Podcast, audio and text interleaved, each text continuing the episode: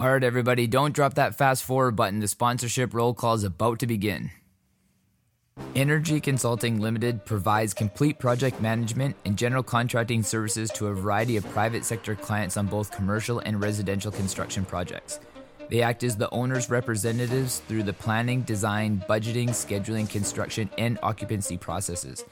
Clients appreciate their open, honest, and flexible approach to achieving their project goals. Although they're located in Surrey, BC, Energy works on projects all over the province, including the growing cities of the north and the beautiful coastal towns of Vancouver Island. They're always excited to explore new places and develop relationships with professionals wherever their clients' interests may be. Abacus North is a firm that specializes in mortgage banking solutions for complex projects. In addition to providing financing solutions in a traditional mortgage broker capacity, Abacus North provides direct loans that range from 2 million to 25 million. On a syndicated basis, they provide mortgage banking solutions up to 300 million. In most cases, their in-house capital solutions can bridge financing gaps that traditional lenders are unable to service. They specialize in providing land acquisition loans, construction financing for large scale developments, income producing properties, and single purpose facilities. With a portfolio that includes high rise, mid rise, and low rise condominiums, townhouse developments, shopping centers, agricultural properties, industrial developments, and medical marijuana facilities, Abacus North is at the forefront of creative mortgage banking solutions with a focus on fostering long term relationships. They are a multifaceted organization that services domestic and international clients with their mortgage banking needs. Complex financing solutions require analytical thinking well beyond a typical mortgage broker relationship. As a result, they focus on providing engineered solutions for their client. Their key differentiation strategy is that they assist clients in actively managing the capital stack in order to minimize borrowing costs while maximizing flexibility. Abacus North focuses on national and global opportunities. Ascentia CPA has a team of new gen chartered professional accountants that are dedicated to advancing companies using expertise combined with emerging technologies. The team at Ascentia will implement the latest accounting technologies, allowing you to not only run a business, but to run a smart business that will excel in your industry. Their focus is to provide growth centric, value added, and timely accounting services for businesses as well as individuals across Canada. Unlike standard accounting firms, by embracing cloud based software, the team at Ascentia will provide you with real time accounting information on a secure platform that is accessible anywhere at any time, allowing you to make better informed decisions and gain more controlled overview of your financial data. The reliability and expertise you will experience with the professionals at Ascentia will assist you in the preparation of corporate and personal tax returns, financial statements, bookkeeping, government filings, tax and estate planning, as well as business advisory services. For more information on the advantages of online accounting and to book a complimentary meeting online, be sure to visit ascentiacpa.ca. We are I.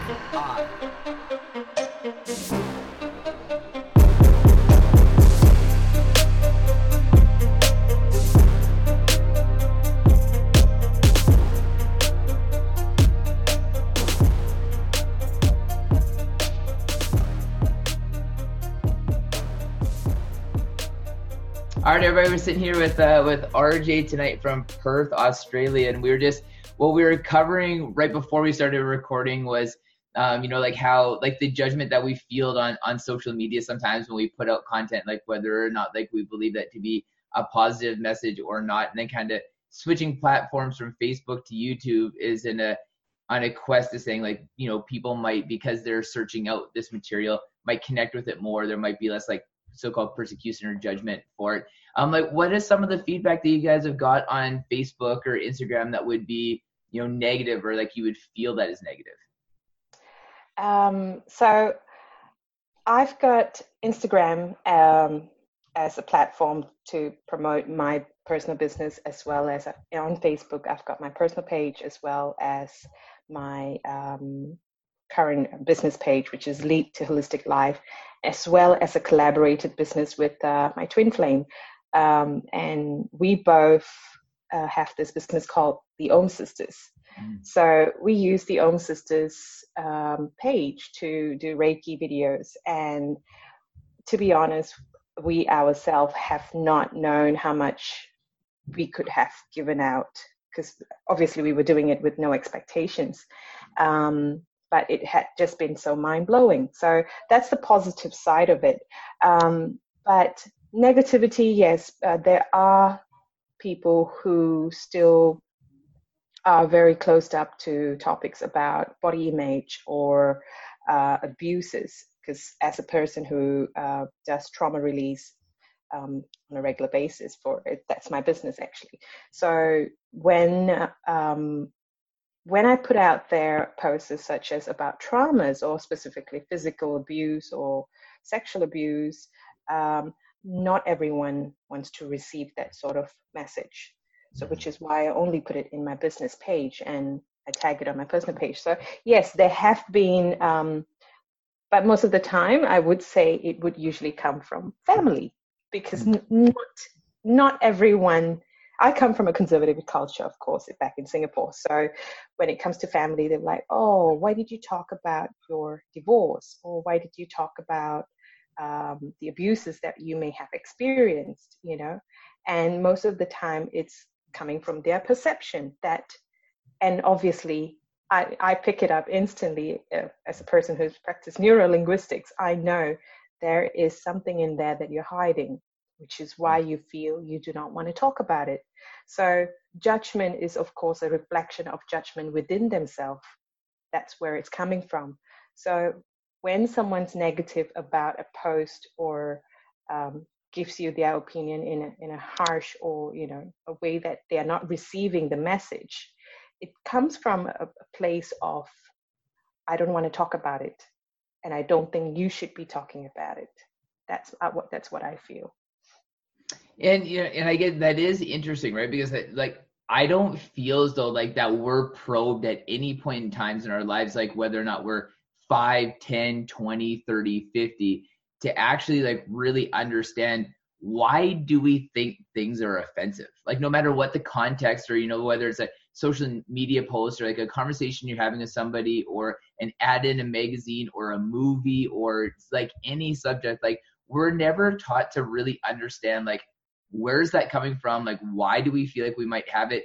And that we might think it's wrong. Like, we just kind of think like this is the narrative that other people should, should, you know, like inhabit with me, you know, because I feel this way. Why don't you feel this way? Instead of looking at like, well, why do I actually feel this way? Because it might be wrong or quote unquote wrong. Yeah, and and I guess it's expectations as well, because of course, uh, generational expectations that like for myself, I come from uh, a family where uh, education is a top priority. So we absolutely strive and strive to gain good scores, even if, if down the line I actually found out I, I'm dyslexic. So studying was quite a, an issue for me. Um, but that was a value, that was an imposed value from the family. So if it's a belief system that's been put into you to believe that no, only education would get you success and not something like, uh, you know, becoming a DJ or, or a tattoo artist or, or anything else or opening a cafe wasn't perceived as success. So that was not received because it was always put on the plate as you either become an engineer, doctor, or a lawyer. You know mm. that that frame of and and that boxed up idea that it only has to be this sort of occupation so it's definitely belief system that's been instilled in us since young and you know religious belief systems or you know home belief system domestic belief systems these absolutely compound our mindset mm-hmm. as to this is how it should be and this is what you should talk about so yeah that's that's where I feel it comes from, and and um, most of the time it seems so. And how yeah. we dress, and how we talk, and how we walk, everything is is what's what's in our belief system.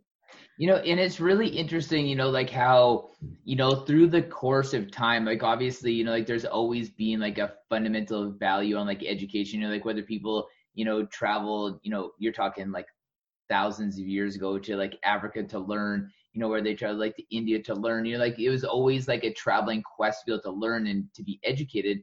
You know, but we've kind of narrowed ourselves down to like these these few categories. They're like, what if there was no engineers? What if there was no lawyers? What if there was no doctors? Like, like what would we do? And like there used to be like incredible value on like your hands, and I think we still kind of see that in like you know in Japanese culture where like you know like sushi, you know like it's an art, you know like sword making like is an art, you know like or you know like in Vedic principles where you know everything is a practice we practice breathing we practice you know like being positive or we practice being negative we practice eating we practice like everything you know but we used to value a lot more things and i think when we valued a lot you know more things that we offered people a lot more peace within their lives because you know like you could be the dj you could be the landscaper you could fail at 15 or 16 different things because that was looked at as a part of like practicing and fine tuning what you were going to be and not saying that you need to be one of these things from birth because I've told you that you should be one of these things. And I'm also going to tell you that you should be successful at it.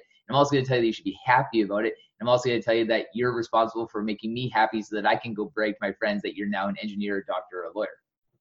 Absolutely. And and uh, yeah, you question whether you're actually a commodity, you know, like whether you're you and and this is where I I I'm truly grateful for that that conservative environment that I grew up in because I was more rebellious eventually and you know and teaching my children like go do it. Go get dirty. Go to the playground. Get your hands dirty. Not to worry. Just before you eat wash your hands. That's it. I'm not like sanitize sanitize kind of thing you know? And and it's not um, we are we are actually passing it on to them energetically. And i know where i got my i need to clean and everything needs to be perfect. Even the coffee mug cannot be in the sink. That sort of behavior was from my mom because that's how she used to be and i'm just unconsciously watching it as a five year old or a six year old but it's it's amazing how when you realize when you're 25 26 you're literally doing the same things that you have been watching. So um, all the um, things we said we would never do, right? I'm never yes. gonna do those things. I'm never gonna be like that. And then we grow over to saw like, damn it, I slid into that same lane. But it's the reason yeah. why, like, you know, like my oldest daughter, like I try to routinely ask her, like, as much as I can, like, like what is something that I can do to make you happier, Tara? Like, what is something that I can do to like facilitate like your happiness, just to get her to think about it. You know, like what is going to make me happy today? You know, like what is something that I can do that, that I can connect with? Because I also really try to explain, you know, like I do these things because I really actually enjoy them. You know, like saying like here tonight, like I there's like the two sides of social media, like the one that you're just scrolling through mindlessly looking at garbage, but there's another thing. It's like, hey, like let's connect with somebody from, you know, like Perth, Australia. You know, I'm in obviously Vancouver, BC, Canada. And it's like mm-hmm. this is the value. You know, you you this is the value of the technology, like seeing these things. Like this is how we can use it to be able to you know connect us all like in positive ways and realize that you know we are all just the same. You know, and like we all can do these things that, and we're all on this quest to be able to find out what's going to make us you know, happier we're on this quest to be able to say, okay, well, I know where the generation before me kind of like led me awry. You know, like what can we all do to kind of help coach each other down the road because we're just coaching this next generation of kids, you know, like that's coming up so that they can Absolutely. hopefully do a little bit better job too. Yeah, and and isn't that the main quest? Mm-hmm. That we are a catalyst for the next generation where we are trying our best, we are molding ourselves, learning from them, as well as fine tuning that knowledge that we are giving back to them. So it's amazing um, what our main quest from the universe is exactly. And just to touch on what you said, like um, there's two two communities in social media where we've got the scrolling community and we've got the other community that wants to just connect and go into oneness, which is where you know I've, I've no longer resent social media. Where I, there was a point of time that for three years I was not on social media at all because I was just working in my corporate job intensely and um, but you know somehow you you get pulled back into your quest which I, I certainly believe like we are magnets where we get pulled back to where we belong.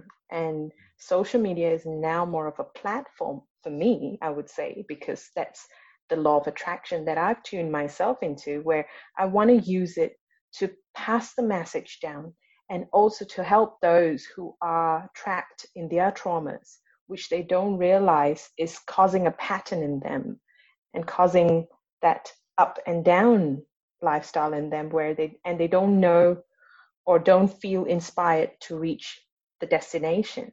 Mm-hmm. So my quest on social media is absolutely different. And of course, we have the we have the power to say, I'm not going to follow this person because this person's putting too much cat videos and I don't like cats. You know, like we are not, our hands are not tied in social media. And, and so I also believe that if judgment rises upon a certain person or a certain kind of group, remove yourself and and refrain from judgment because judgment is what causes a lot of negative uh, vibration within us.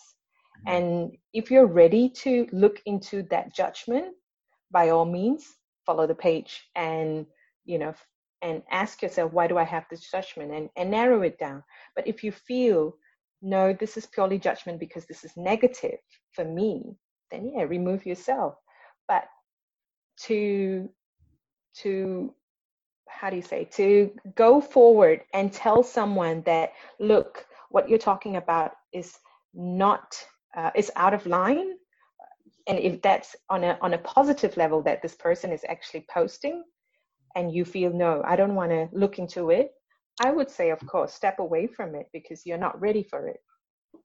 And yeah even with nlp work you always have to be ready in order to mm. to break that glass ceiling yeah. of, of judgment. So yeah, it's big. Yeah. Social media triggers a lot of judgments, definitely. Oh, for sure. And you, you so you kind of give me like a, a, few things I want to talk about. But first, I want to kind of get like a little bit of like backstory because you you mentioned that you were in a corporate environment and you stepped out of that, I believe, and you kind of followed more what was your righteous path in life. So you know, kind of like reel it back, you know, for us, like explain like how did you get into the the corporate environment? Did you always connect with it? Was it just you know kind of out of like family moral obligation you know to be able to get there get the the degree get into the corporate setting? And then like how did you feel when you were there? Like why did you decide to take a step out? Like like spill the beans fill us in.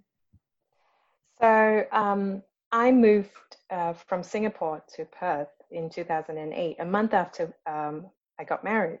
And um, I was in hospitality in Singapore, doing well, and uh, yeah, I was actually absolutely doing well. I was getting promotions and stuff, but then we decided to move.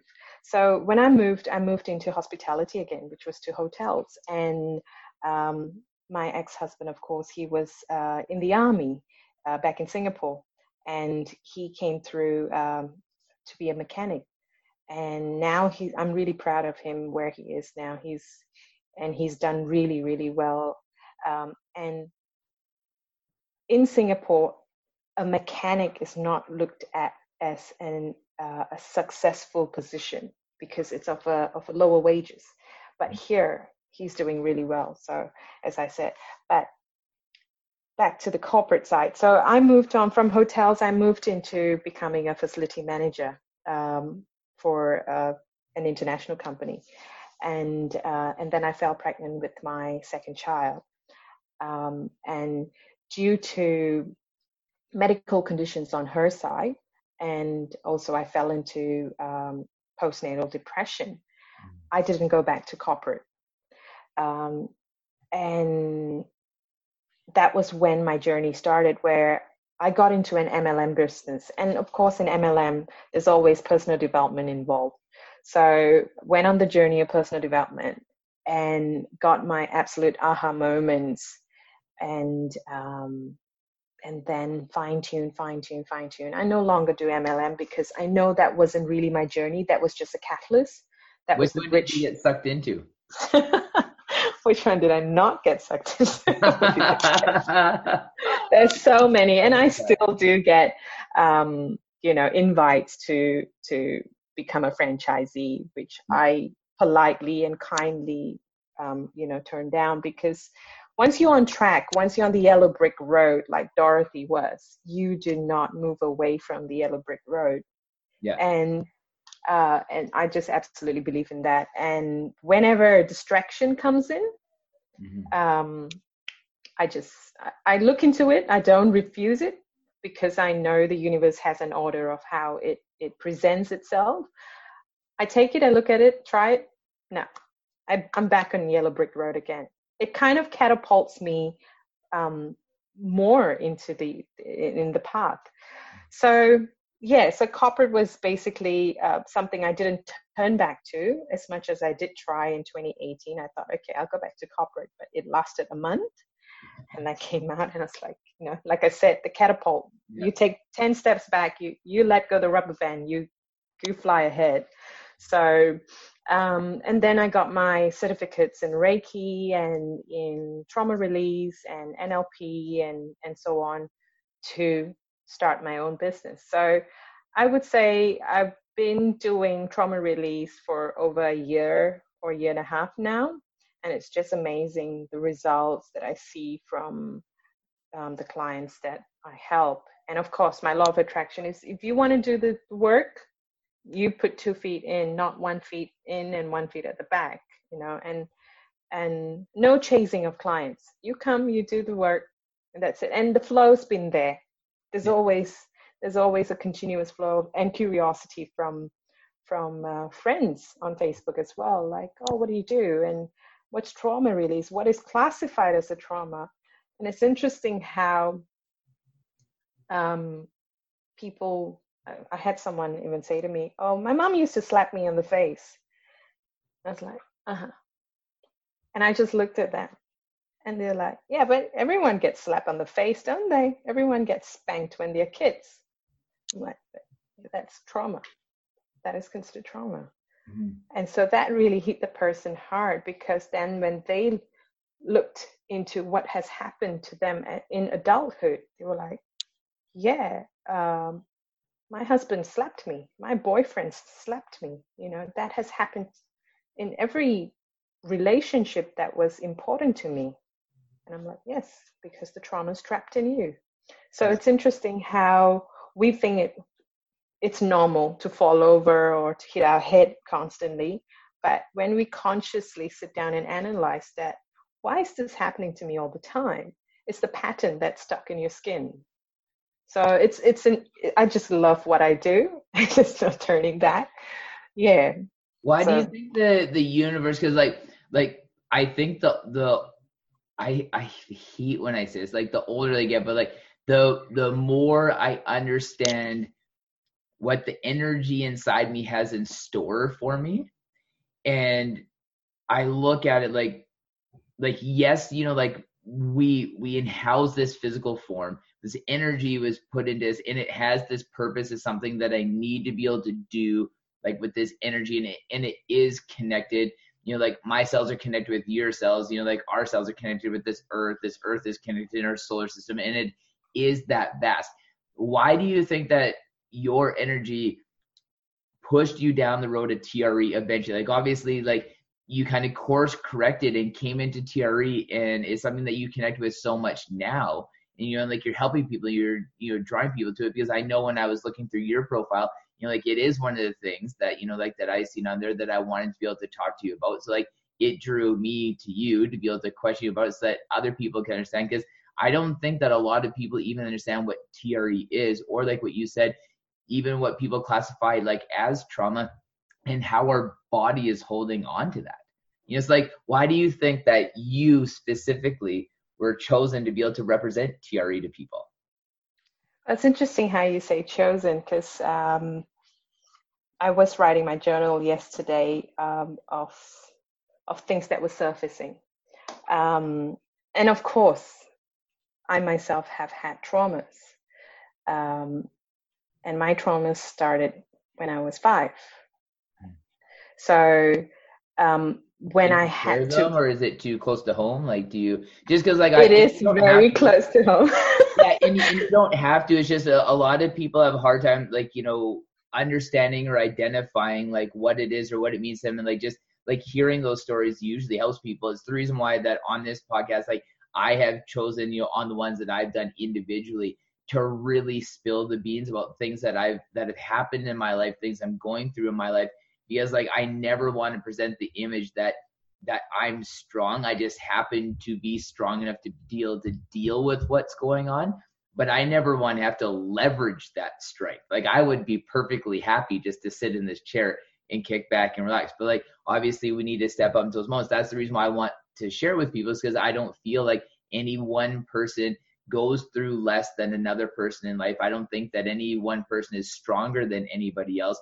It's just we forget to how to be able to connect with our strength and the things that we are personally strong about. So the more stories that people hear, the more that they can understand like, yeah, oh, actually, I am very strong in this because what we do is we glorify how other people are strong doing what they're doing and forgetting what we're where our strengths are at ourselves.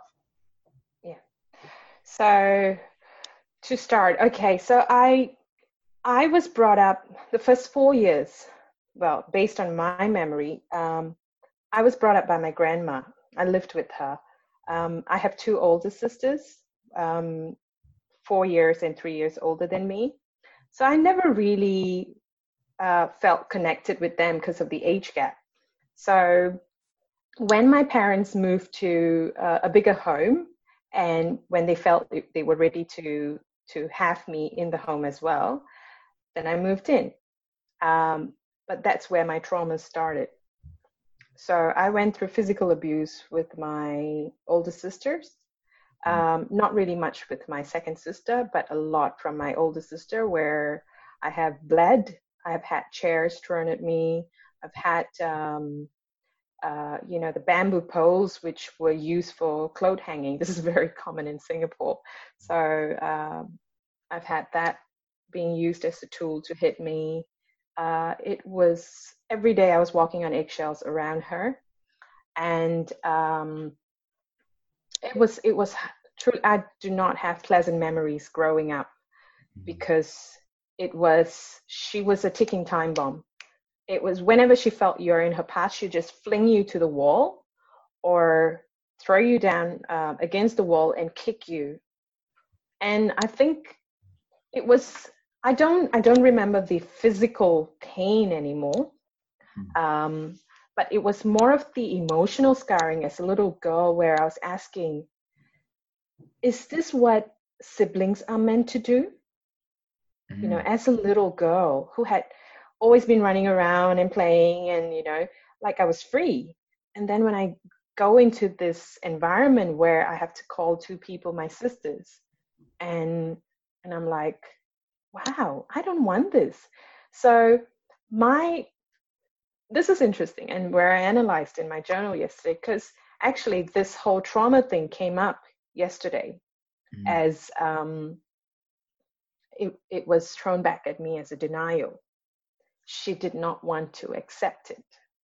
Mm-hmm. And and um, also about a year or so later, I went through um, sexual abuse well, I wouldn't say abuse, it was more like molestation, but it was violation.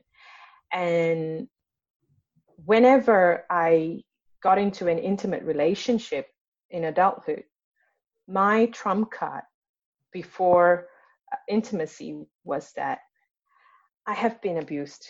I've gone through sexual violation as a child. So if I do not perform well in intimacy, it is because of this. Mm-hmm. So I use that as a trump card. Um, and when I met my husband, um, things were great. Things were fine between us. And after I left my divorce and when I started dating, I had already cleared the trauma and I realized I was no longer using that as a trump card. Mm. So I all my relationships um, including my husband. It was a settlement. I was settling because I had this I am not good enough because I have gone through sexual violation as a child. I have been through physical abuse as a child. So I am not good enough for a man who will lift me, who will um, accept me, even with my, you know, um, family that I perceive as not good enough. So I always settled in relationships. And when I settled, because of the physical abuse that I went through as a child, I attracted men who domestically abused me as well. Mm-hmm. Two boyfriends before my husband, they hit me, they slapped me. I had been thrown out, out of car before. And when I met my husband, things were fine. After marriage, the domestic violence started. Uh, five months into the marriage, I ended up in the hospital where I had a bruised eye and a broken nose. And that's even then, I still went to uh, a psychologist to to thinking that I'm the problem, still mm-hmm. thinking that I'm the problem. And I went to the psychologist, and the psychologist said, after three sessions, she said, "Oh, you're forgiven uh, the person who sexually violated you. You are free from that trauma." Mm-hmm. Um, and so I believed. And she said, "Now you can go on and be happy with your intimate life with your husband. You would you would be fine." But the problem was still there. I was never able to um, how do you put it? It would it would seem that the person's not doing a good job.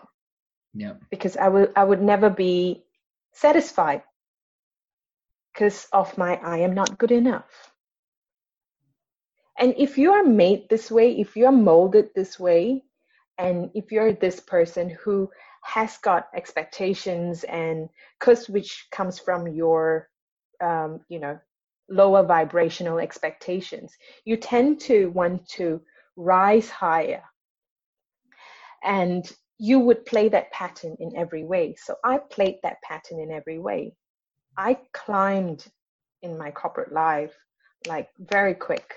In promotions within six months one year you know quicker than others. I would get positions which others wouldn't get. But because of my I am not good enough, I would self sabotage it.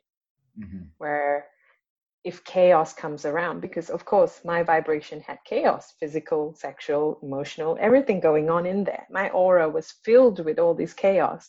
So there's no two ways that I was not going to attract it on the outside.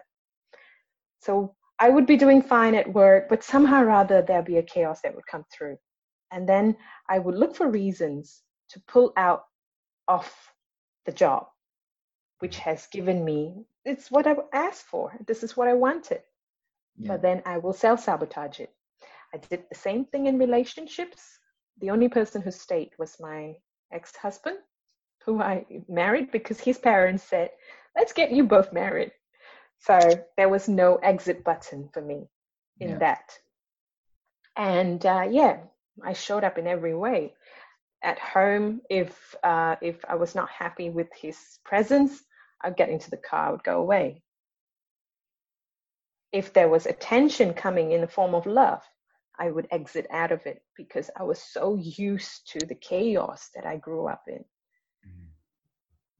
And this is where it was a tipping point. This is why I'm so passionate with trauma release because when I cleared all these traumas in me, I saw the goodness, the calmness, the, the abundance that peace brings. That you don't drive too fast. That is chaos. Take it easy. Don't don't don't be a chaser in a relationship. And don't chase a person who leaves you. That's chaos. If there had been chaos in your relationship, let it go with peace. You know, there's so much that we can learn from how chaos is is something that we we can tend to be attracted to as if it was a system in our in, in our upbringing.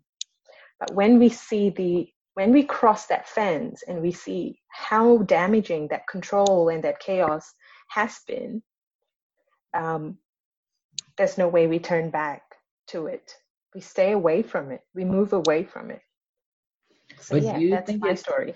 Yeah do you think it's really um well i think like the things that kind of come to mind there are um a lot of people connect with like like why why me? You know like why was i the girl who you know like stepped into the home with the two sisters who had you know an angry older sister? You know like why was i the one who was sexually mistreated as a child? You're like why am i the one who has to then deal with this and figure out a way to be able to overcome it?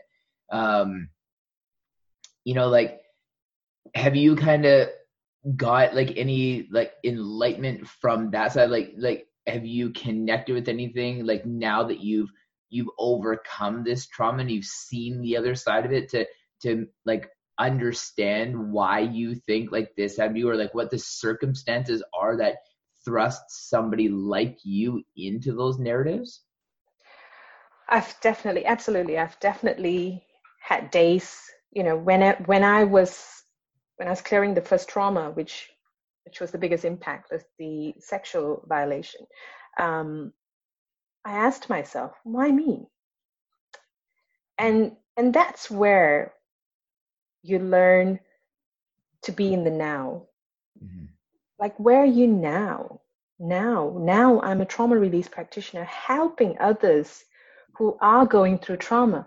Now, if I didn't have that happen to me, if that, if I didn't go through that journey at such a young age, at my age of programming, zero to seven, if I didn't have that happen to me, I would not be sitting passionately saying, this is what I want to do. Mm. And and I'm now actually going into edu- studying um, to help women who have gone through domestic violence or are going through domestic violence to tell them that it's not all right to forgive because it will happen again because that was my mistake i forgave him five months into the marriage while sitting on that hospital bed with bruised eye and broken nose. And the next day I opened the door and said, Yeah, come back in. Mm-hmm. And yes, he went for anger management, but there were other ways that I was still being um, abused emotionally and mentally. Mm-hmm. And that is where I pulled the plug on the marriage because after things were rosy. We've got a house, ha- a car. He's doing a good job and everything. That uh, domestic violence is off his records. Even we are citizens of Australia, but something that you cannot erase out is that this person that you're sleeping with beside you has done this to you before. Mm-hmm. And yes, there's still a teeny bit of bit of chaos in them that they don't hit you anymore but their words are still hurtful mm-hmm. you know and that emotional scar is something that you cannot easily heal that's where you need to be away from it to be able to heal even if you're going to be separated a year or two and then you're going to get back together yeah fine but you need to heal you can't always be in the environment of the person who's done the deeds to you. So, why do I feel that I was the chosen one to do this job? Because the world, the universe does need people like us to heal mm-hmm. and no more patchworks. As I was saying, I kind of believe, I mean, I, I'm not putting down hypnotherapy, but hypnotherapy is only for for those who have cleared the traumas. Hypnotherapy is patchwork for me. Yes, you're programming subconsciously. I am doing this. I am doing that. I'm I'm now living an abundant life. Yes. But if your traumas are still in your body, the negativity is still in your body, it will still vibrationally affect you. You can throw in as much of positive affirmations into your body every day. Hmm. But what are the chances that your positive affirmations are not affirmed 100% and your negative vibrations neutralize them.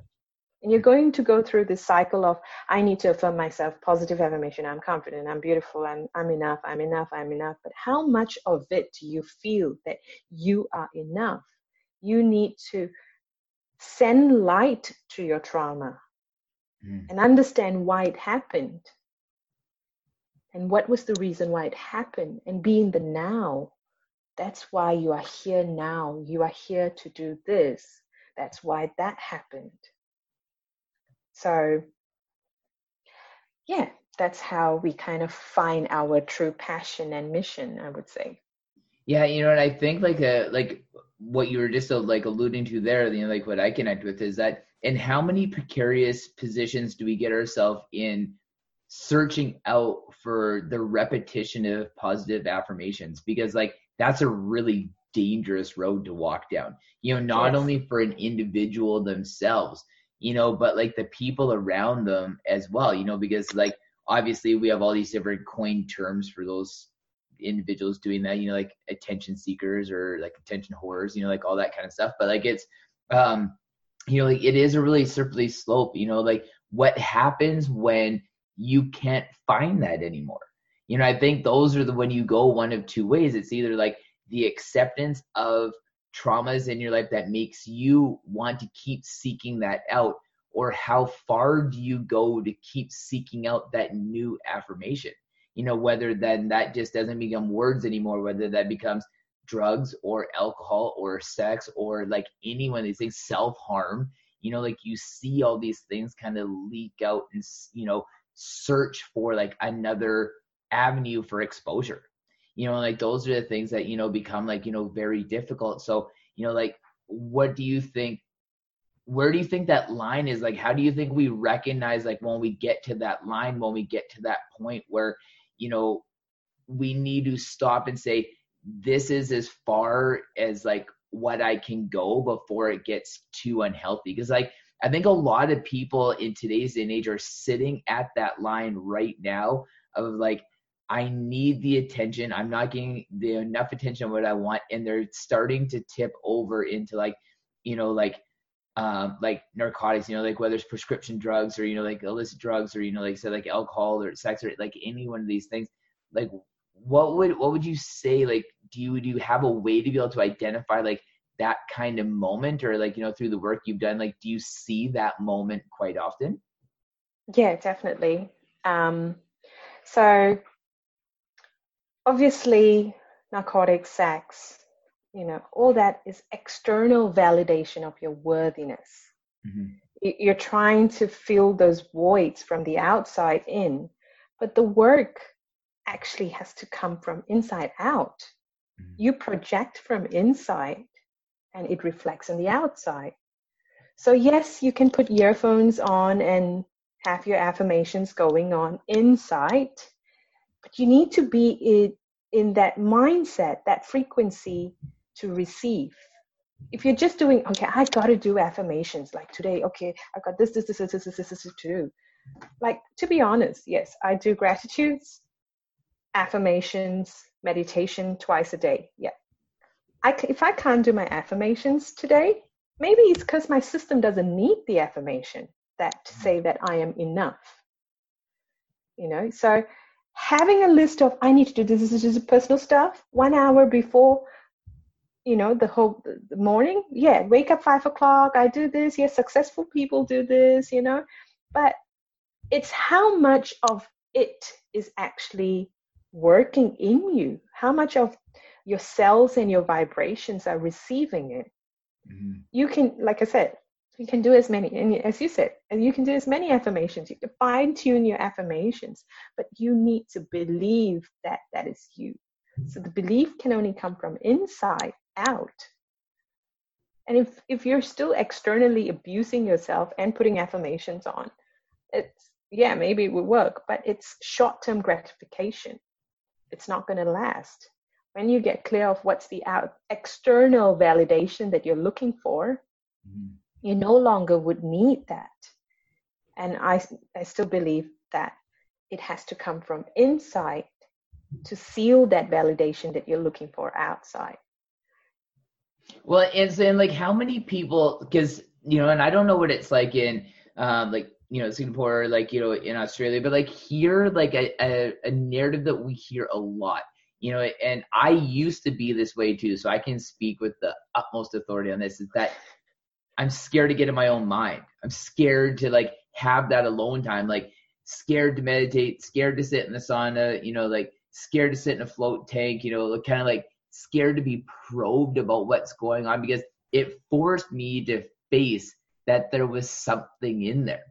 but we're not taught to value that and that's where like you know where like the systems of like affirmation or you know like these successful people do these things or you know like when when people are like well what time do you get up in the morning? I'm like what does it matter? They're like well what is your routine? I'm like who cares? You know like like what do you do? What do you eat? How do you train? You know like like i'm just like all that is irrelevant. Like because the thing is it's not even relevant to me every day. And that's the one beautiful part that i think that you just said is like I literally do not do the same thing every day. I don't typically wake up, I generally wake up around the same time. I generally do the same kind of things, but I have no strict, rigid routine that I follow because when I was that person, I felt that like it never even allowed me to be able to connect with that. I feel certain ways and not feel certain ways like I, you know, have to grab a box of Kleenex and go cry, but just like I was not listening to my intuition at all. And really, I was guiding myself down roads that I thought I should be walking down again, like life programming, social programming, family programming, like all these different situations. But what I was forgetting to do is just like listen to me.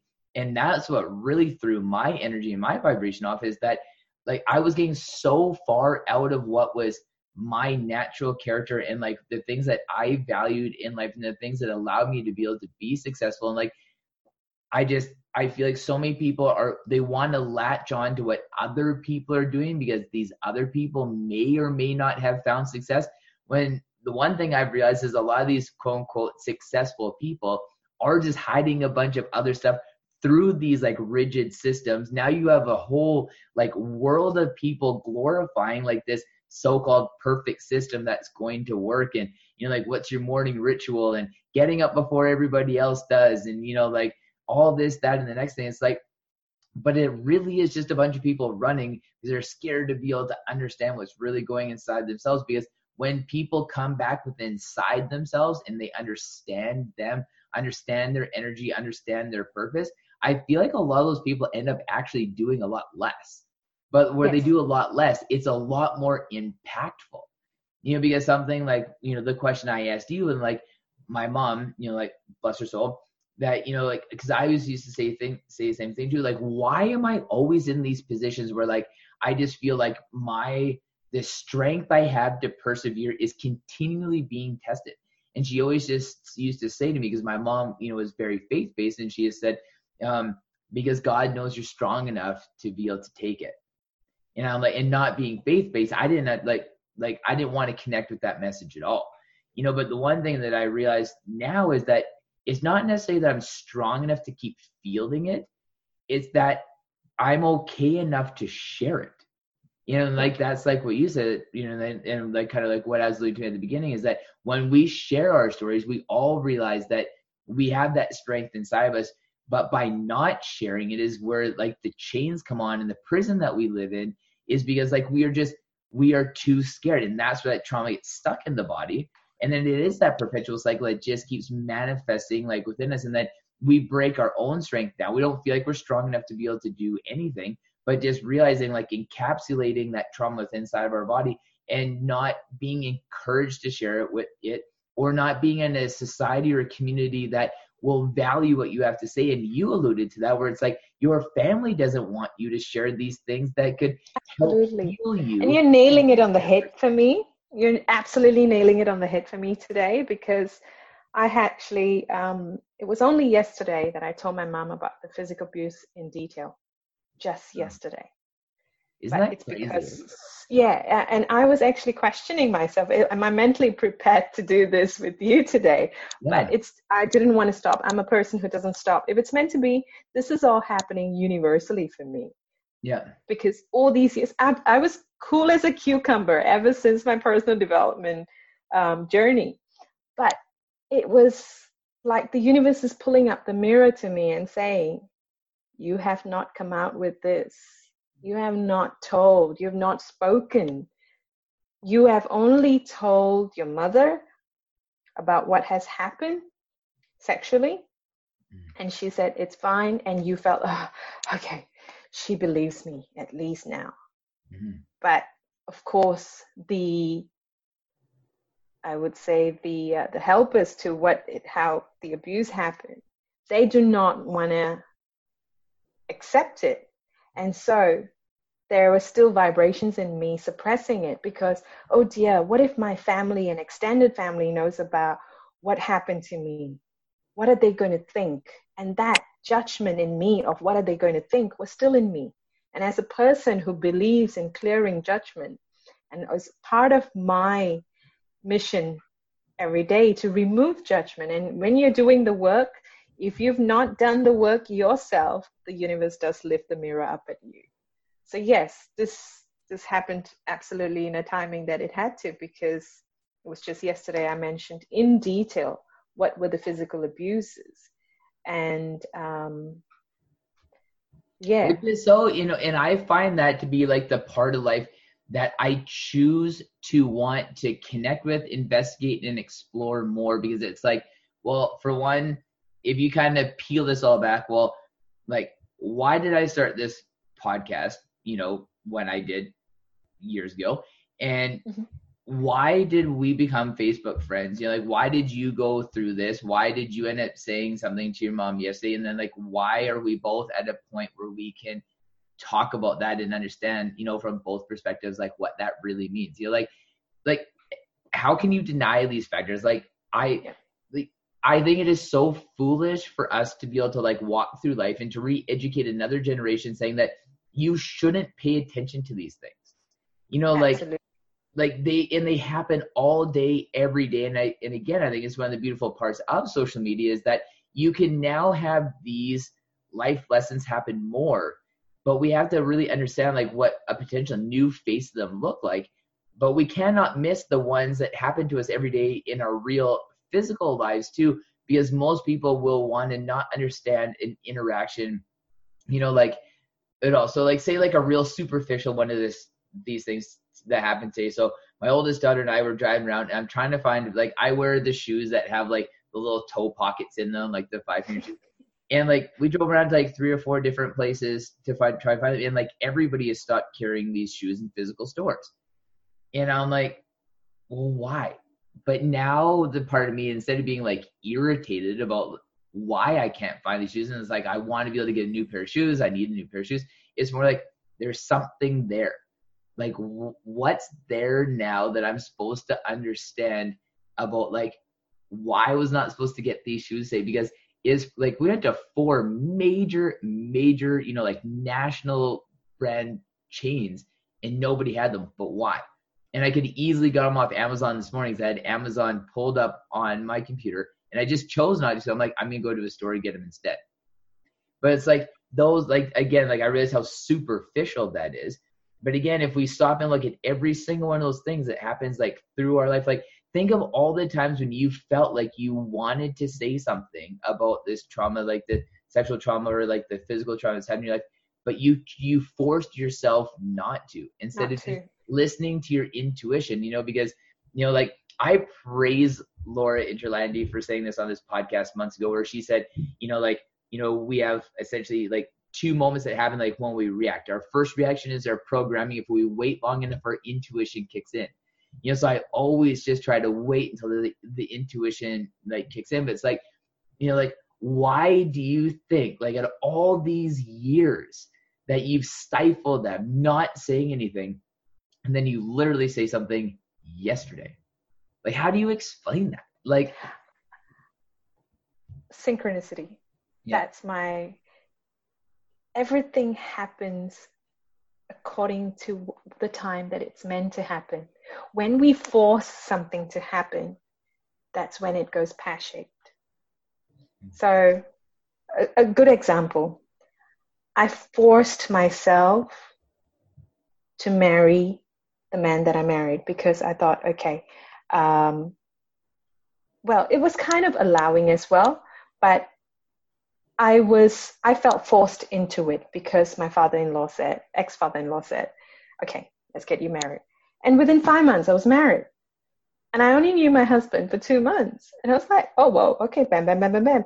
And, but with, with flow, things that with flow were like moving to Perth or, um, you know, going into this MLM job uh, that I took up to validate my self worth because I was feeling useless staying at home And then when this MLM comes through, and then it leads you to this, and it leads you to finding your true self, and and then to a point where you discuss about your physical abuse, and then the interview today, that is flow.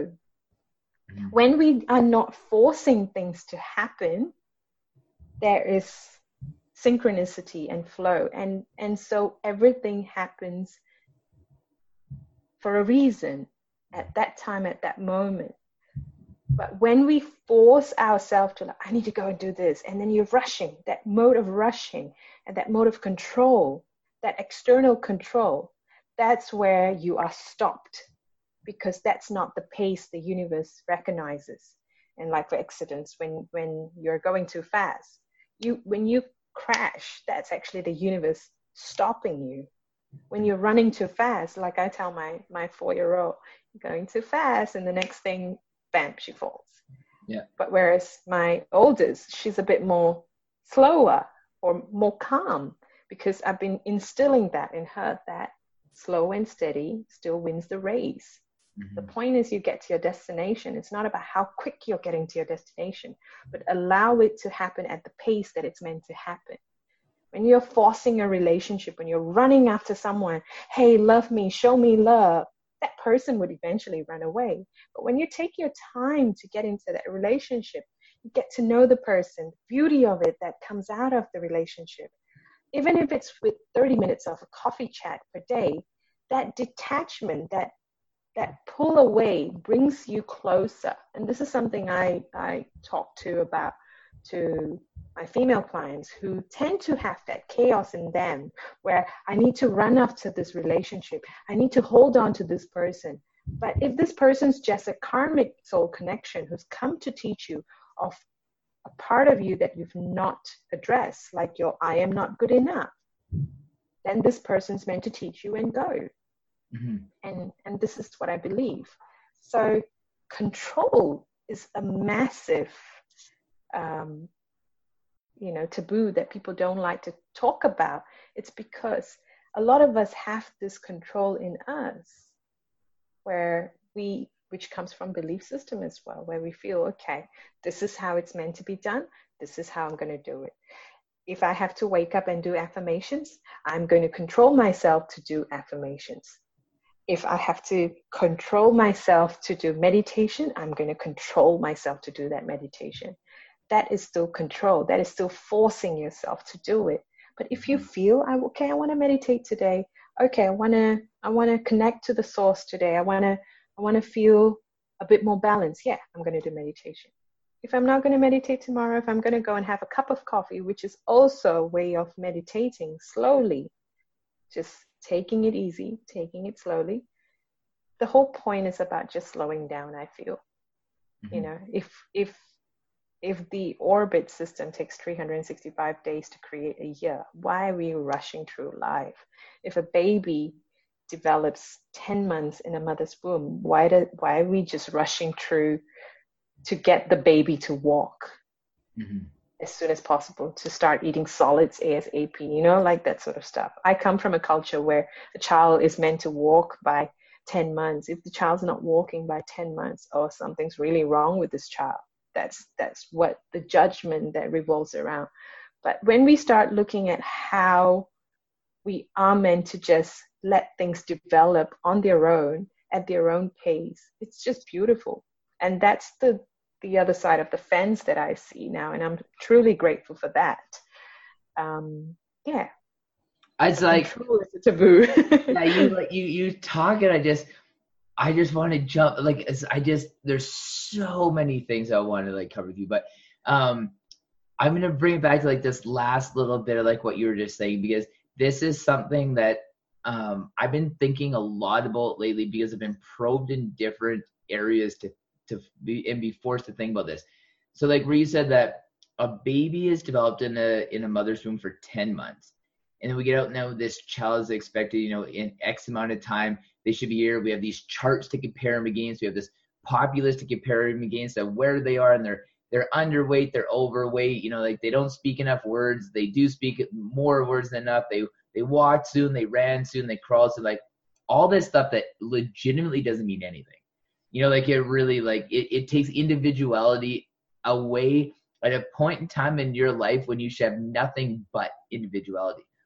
But this is my question to you is that we're the apex species on this planet fundamentally, right?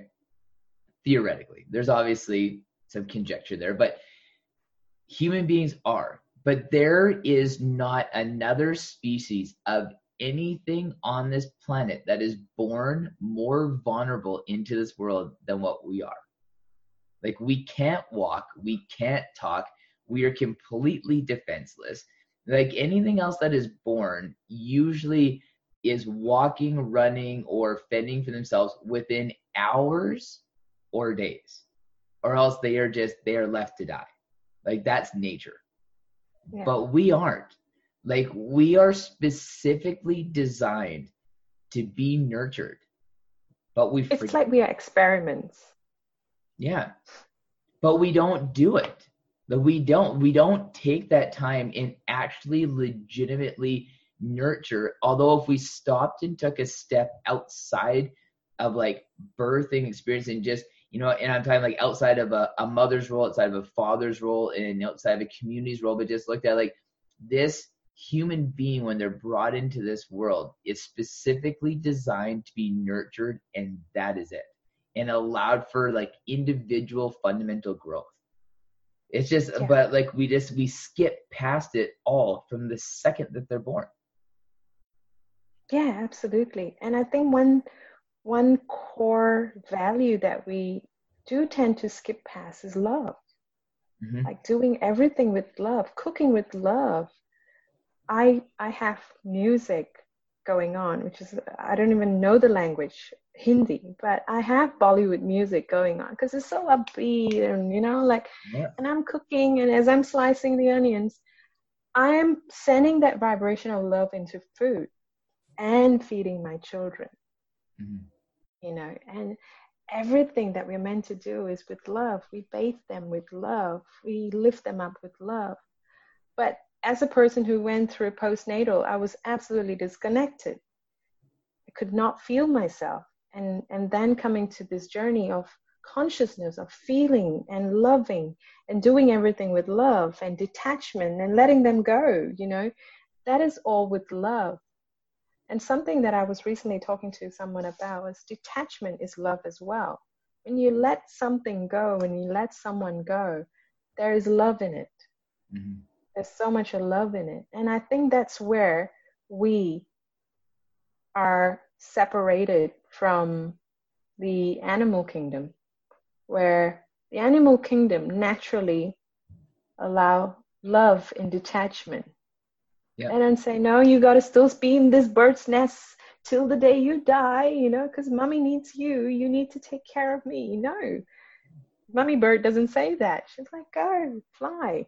Yeah. Fly, do what you want to do. Go miles away. Go go meet your your soulmate on the other side, you know.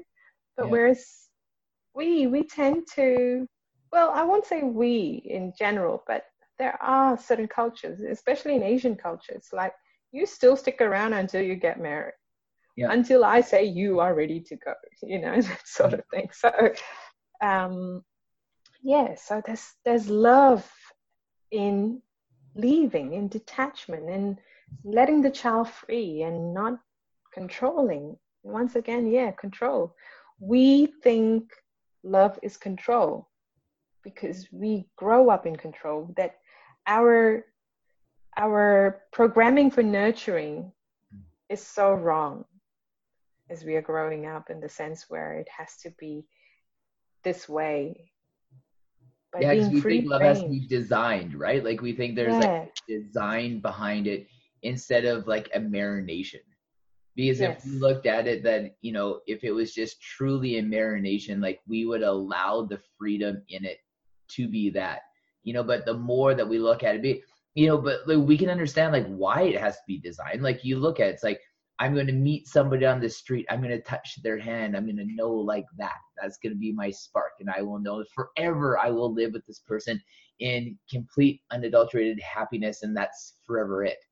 You know, we're going to have the, you know, like the white picket fence. You know, we're gonna have like the 2.5 kids and the dog and the house and like the cars and like you know. But it's like that imagery alone allows for design, not for mm-hmm. marination. And if you look at anything to do with like like say Taoist philosophy, where like there's there is no past. Try not to identify a path because life is like the happiness of life is allowing the transient nature to life in its entirety you know but if we allowed that with you know with the our deepest fundamental um, components of like what make us which is love and acceptance we would be a lot more pure but we we design a journey we just we don't allow the process to naturally happen it's like this pre-designed journey the same thing like you said we're born now you walk at 10 months now you have your first solids at a year okay you know now you're this you know okay well now you're you know five, you go to kindergarten, and six, you're in grade one, and you know when you're 18, you graduate. Then you got to get married. You're not leaving the house till I tell you you're ready. It's like all these things that are just designed programs and design systems that are supposed to propagate happiness. But what we know now is they do anything but. We're sitting there thinking like, okay, well now people are going to have the trauma inside of them, the emotions, the vibrations, saying like, this is all I know. All I know is being told how to love, being told how to walk, being told how to live life, being told what to eat, being told when to eat it, being told where to live, being told what to dress, being able to told what image I should have. And then just saying, like, look, you know, like you're born and that's it. And if our world was our world of what we were supposed to be, our world, our children could step outside of that and just they could go wander around, you know, kind of like like old school, you know, like parenting where like Children would wander from house to house and park to park and friend to friend, and they would pick up little bits on that all the time. And I look, that's what I, you know, did when I was young. Like you just you accumulated little breadcrumbs from all of these little different environments that just allowed you to be able to be a little bit more successful. But I look at still everything that I went through, like in my life. But again, it's the beauty about moments like this is that then you can share that, like these podcasts, you can share that and saying like we went through this, but this is why we need to stop this. This is the reason why we need to just allow, you know, for a little bit more of just like an unadulterated transient journey through life and saying, sponge it all in, soak it all in, understand who you are, what you represent, like what actually means something to you. Because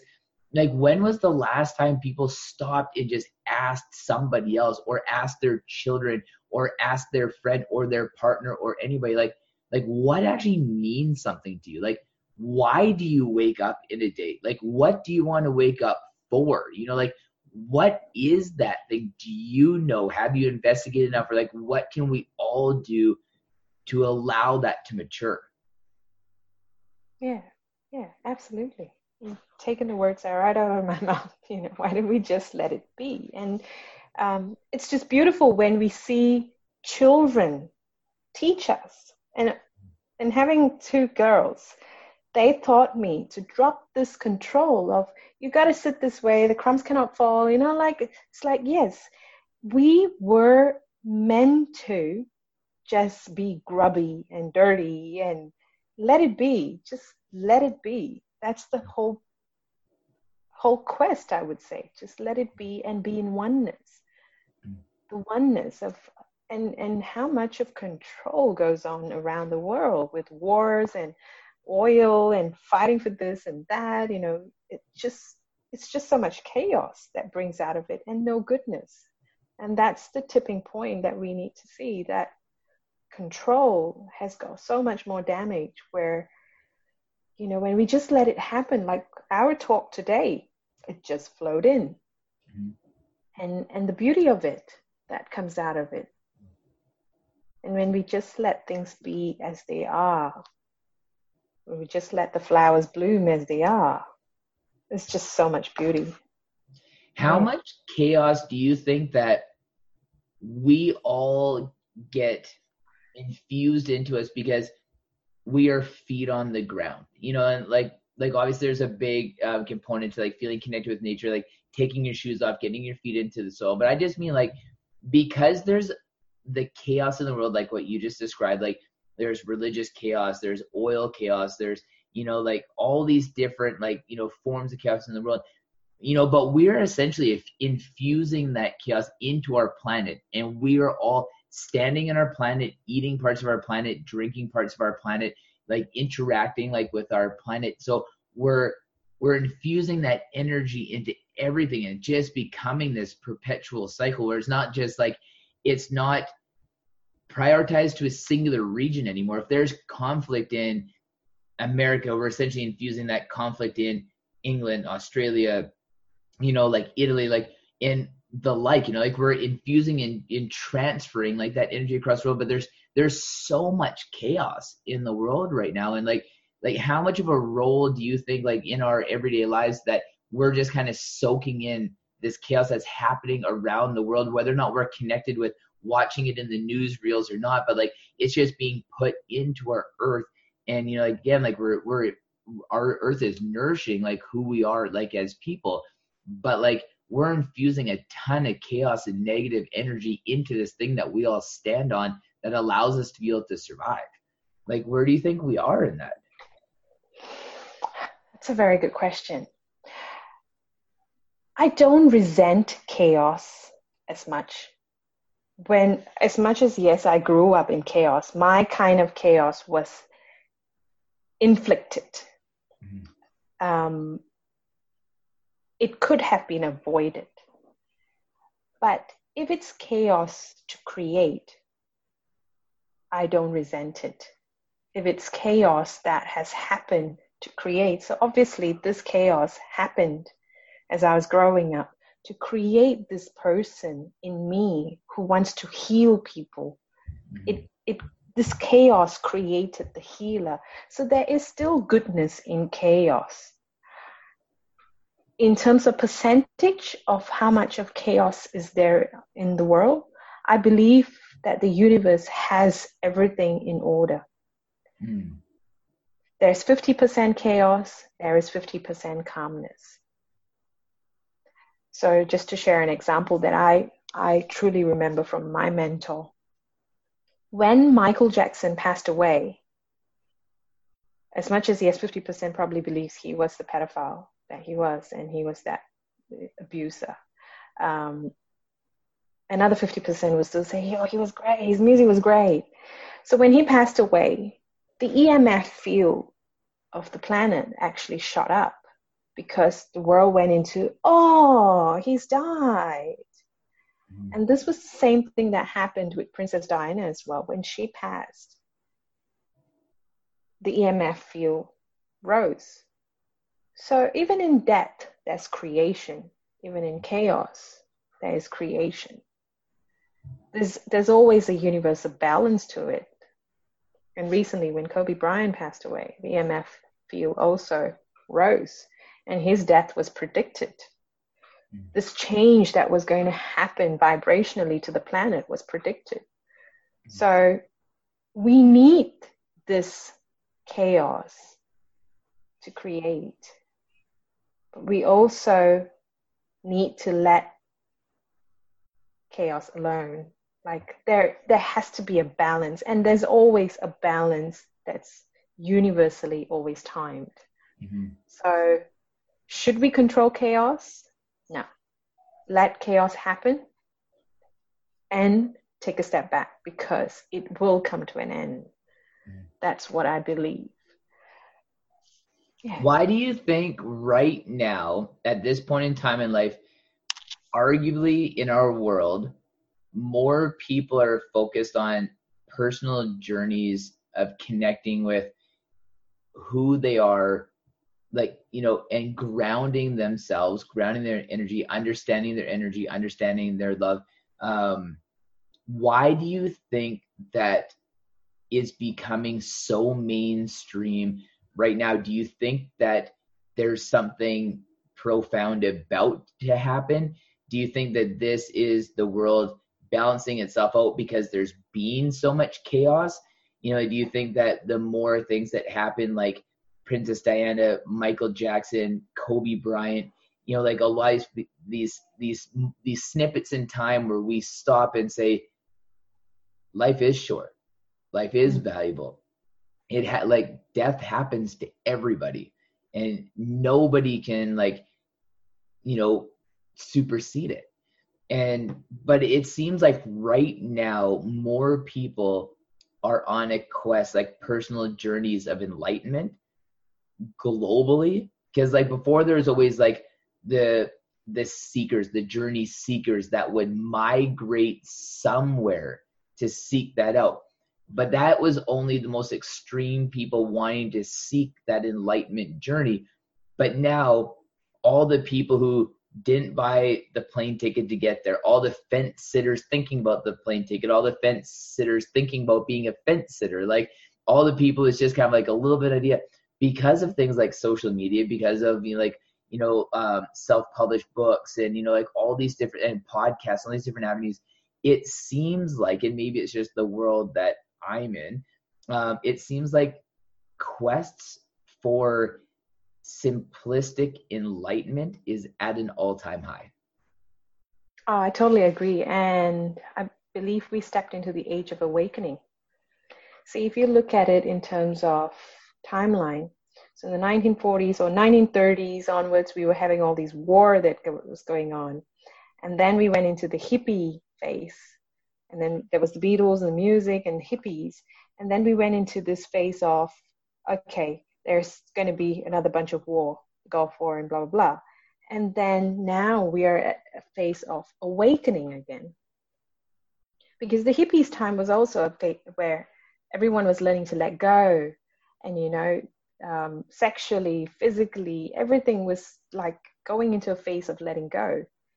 And so now, I think it was the it was in 2012 that was predicted by the um, Mayan tribe that we were going to be awakening and i feel it was it's been since then as much as Jim Rohn was was around eons ago but it's now that he's prodigy like Tim, Tony, Tony Robbins and then Tony Robbins sidekicks are all branching out and everyone's going to all these people to develop themselves personally. And it's like some sort of a magnetism that's happening that everyone's getting attracted to finding themselves. Because the words going around vibrationally people are feeling each other vibrationally like hey you look different. What have you done to yourself no you've not had a facial but something energetically has changed about you mm-hmm. so i feel the age of awakening is people are awakening to fine tune their energy because they're understanding the law of attraction there.